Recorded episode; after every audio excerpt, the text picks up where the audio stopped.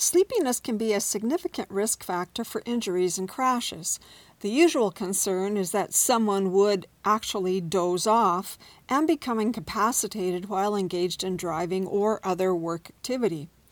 But it's not just the overt sleepiness that should concern managers and safety professionals.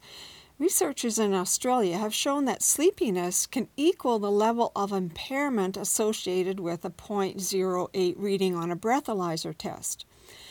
Research using the Safety Alert alertness score has also shown that sleepiness specifically and significantly reduces reaction time.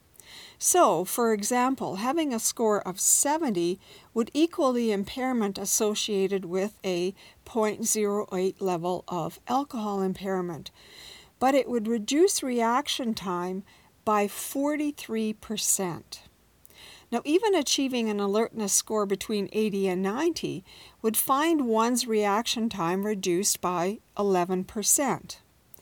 Now, an 11% reduction in reaction time may not seem like a big deal, but if you were traveling at high speeds on a highway with a lot of traffic, that reduction in reaction time could easily represent the difference between a crash and no crash.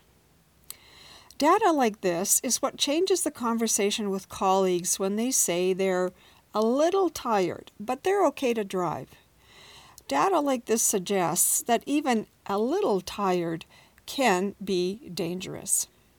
If you found value in this message, please leave a review or share it so that others can sleep better, feel better, and work better.